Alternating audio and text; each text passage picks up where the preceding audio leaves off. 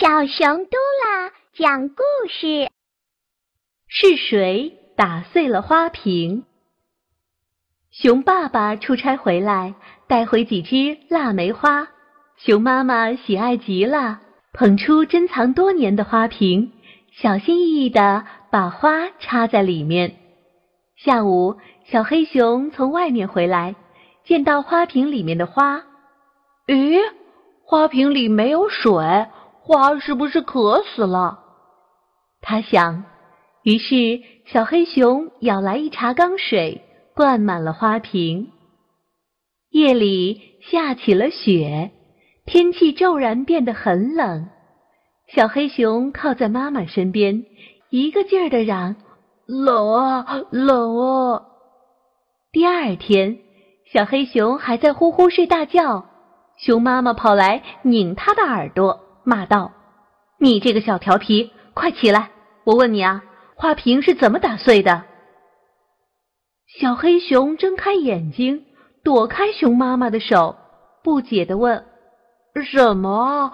什么碎了？”熊妈妈更生气了，抓住小黑熊，啪啪的使劲打他的屁股。小黑熊哇的大哭起来。熊妈妈看看时间不早了，不再理睬小黑熊，上班去了。小黑熊哭了一阵，见没有动静，就跑去看什么碎了。原来啊，是放在桌子上的花瓶碎了，腊梅花倒在一边。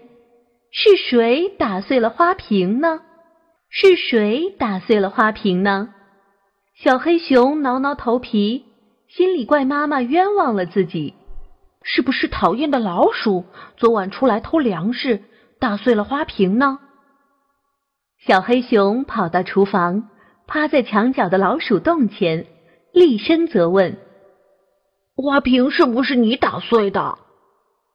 老鼠在里面战战兢兢回答：“不是我，昨晚太冷了，我没出门，我发誓。”奇怪，那会是谁呢？这样想着，小黑熊打电话给正在上班的爸爸。熊爸爸回到家，还没喘口气，小黑熊就拉着他去看碎花瓶。